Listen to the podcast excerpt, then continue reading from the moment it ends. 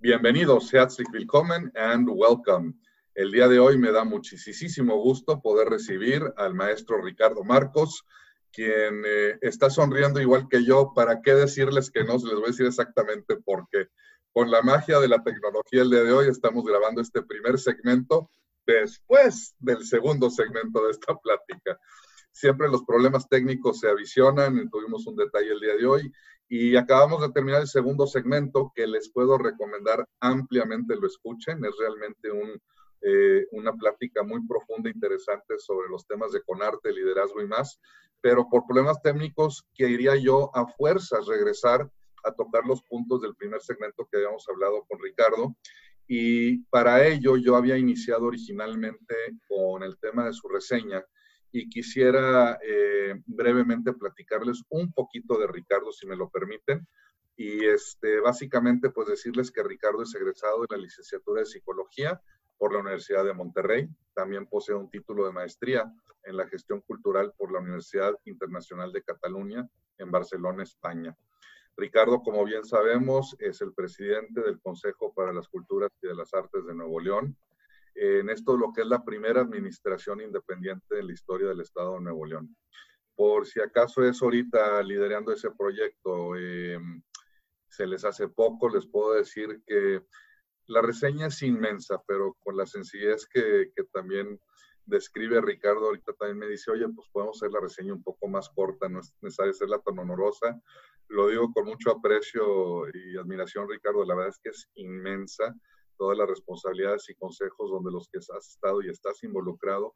E inclusive me llamó la atención el tema de que Ricardo mismo ha escrito, este, eh, por ejemplo, la historia de la ópera en Nuevo León, desde sus orígenes hasta nuestros días. Eh, propiamente también se ha ocupado como escritor, colaboró con 70 artículos en diferentes periódicos, etcétera, pero propiamente para él también ha, ha sido este, autor, digamos así, de ciertas obras. Ricardo, la verdad es que la reseña es inmensa, eh, larga, profunda, amplia, y como habíamos comentado en un inicio, eh, lo que a mí más me llama la atención es que todo lo que estás haciendo hoy en día se nota en la reseña y en tus actividades que es una pasión que radica dentro de ti.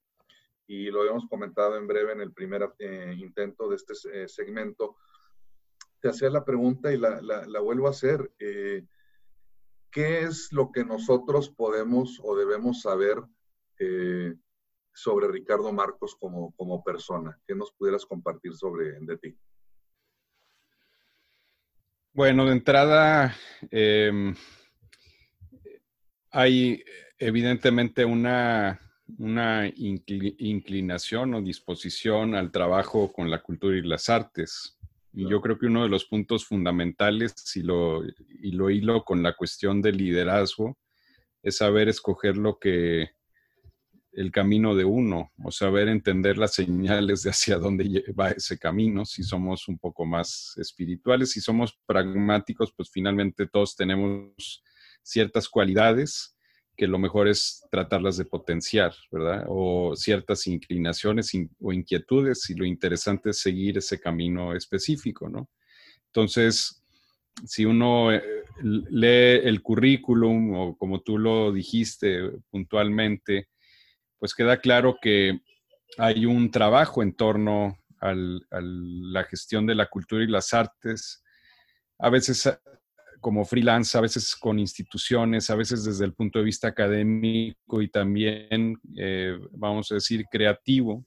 Entonces, hay una consistencia y para mí ese es un punto también fundamental. No llego tampoco como eh, por accidente a Conarte. No era yo alguien que estaba en agua y drenaje o estaba yo de ingeniero en algún otro, los tramos de carretera, sino realmente es una vocación que la he ido construyendo y que eventualmente pues me, ha dado esta gran oportunidad, obviamente a través de nuestra visión de carrera. Curiosamente, de alguna forma yo siempre había pensado en llegar a Conarte, pero esto se me ha dado pues relativamente temprano en la vida. Yo me hacía aquí a mis 50 años. Este, ya, si eso se da, pues será ya mi segunda ocasión ahí, cosa que ahorita no lo estoy visualizando, pero bueno, así es la vida, ¿no? Y a veces las cosas se dan un poco antes o a veces se dan después, pero finalmente lo interesante es que vayamos buscando eso, ¿no?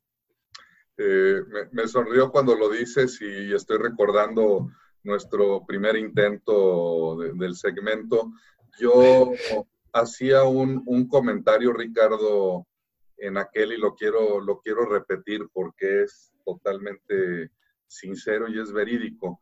Eh, iniciamos con estos proyectos de liderazgo, etcétera, en entrevistas con las damas directivas.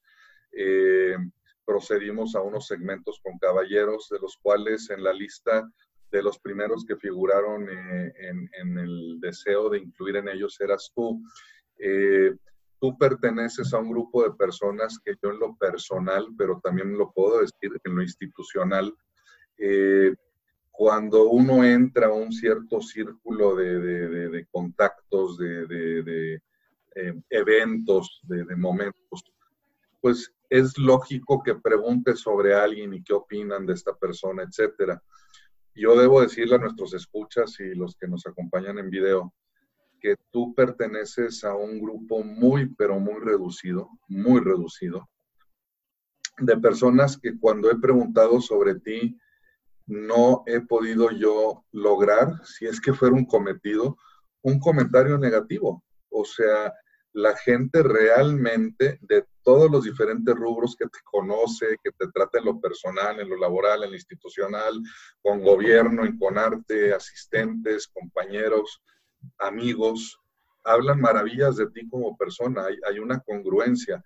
Y lo debo de decir, este, hay algo que yo he notado que ejemplifica muchísimo a los líderes exitosos y, eso es que tienen una sencillez y una humildad, así como ahorita en este segundo intento me dice, oye, pues la, reseña también con todo gusto, más, más corta, más etcétera.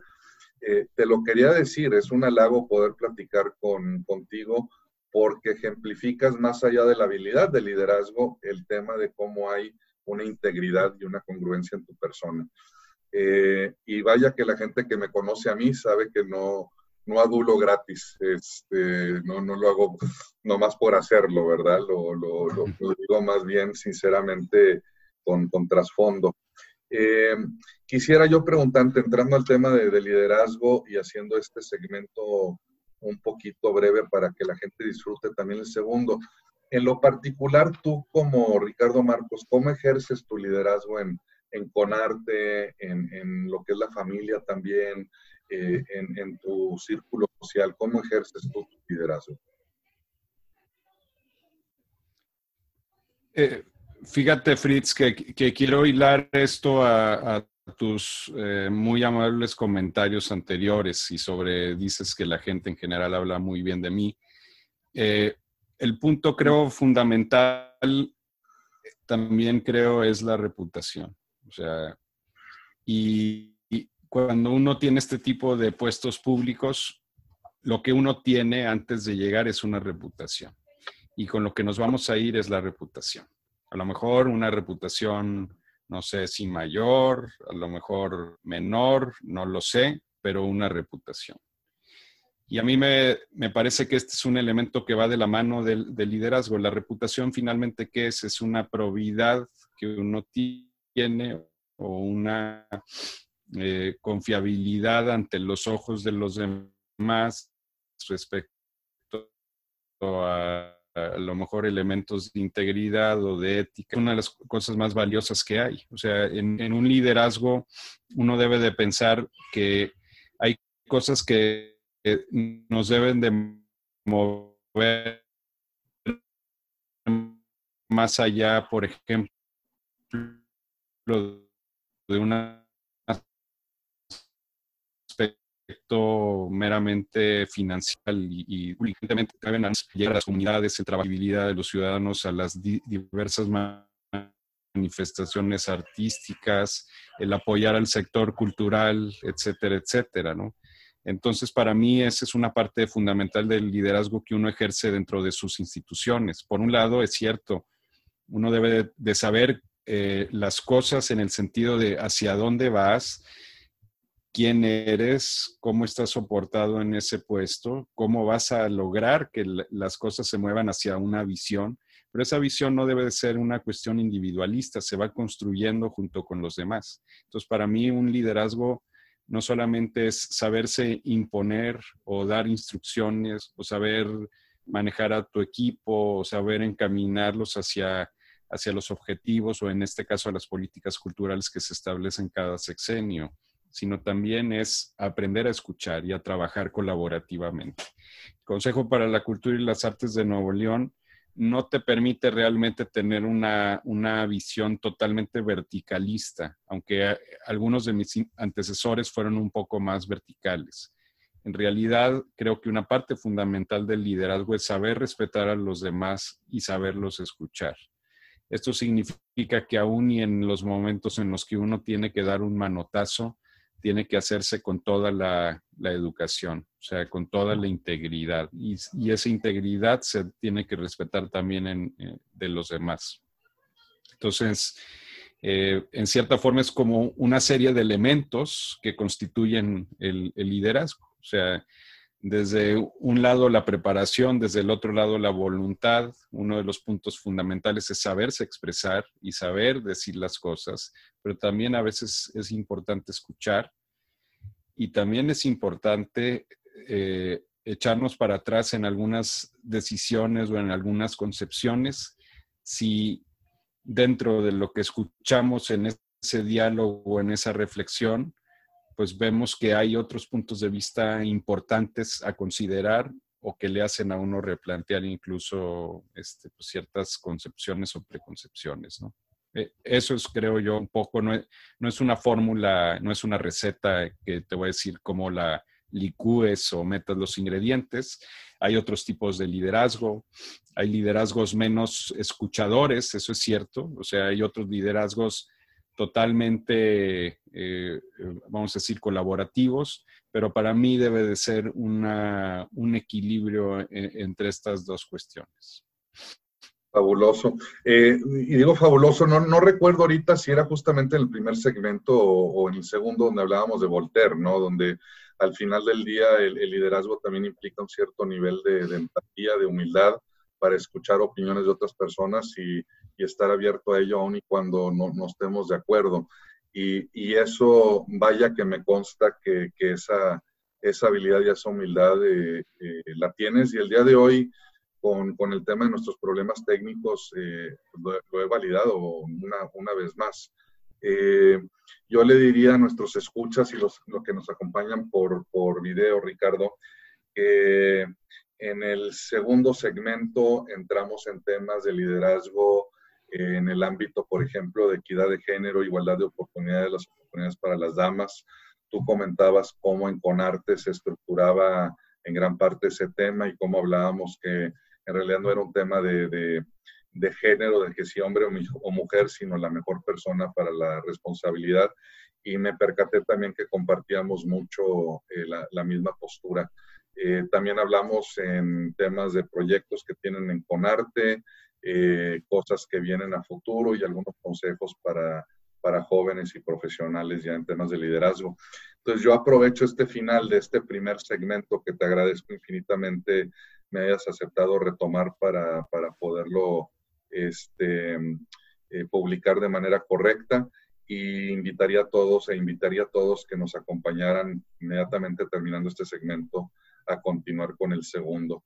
Entonces, eh, Aquí lo dejo, Ricardo. Eh, te agradezco mucho otra vez la, participación eh, para no repetirlo del segundo segmento y pues muchas gracias otra vez. Nos vemos en el segundo segmento y creo que se va a poner interesante. Sin duda alguna. Invitados, los, eh, le pedimos que nos acompañen con mucho gusto y este, gracias por acompañarnos hasta ahorita.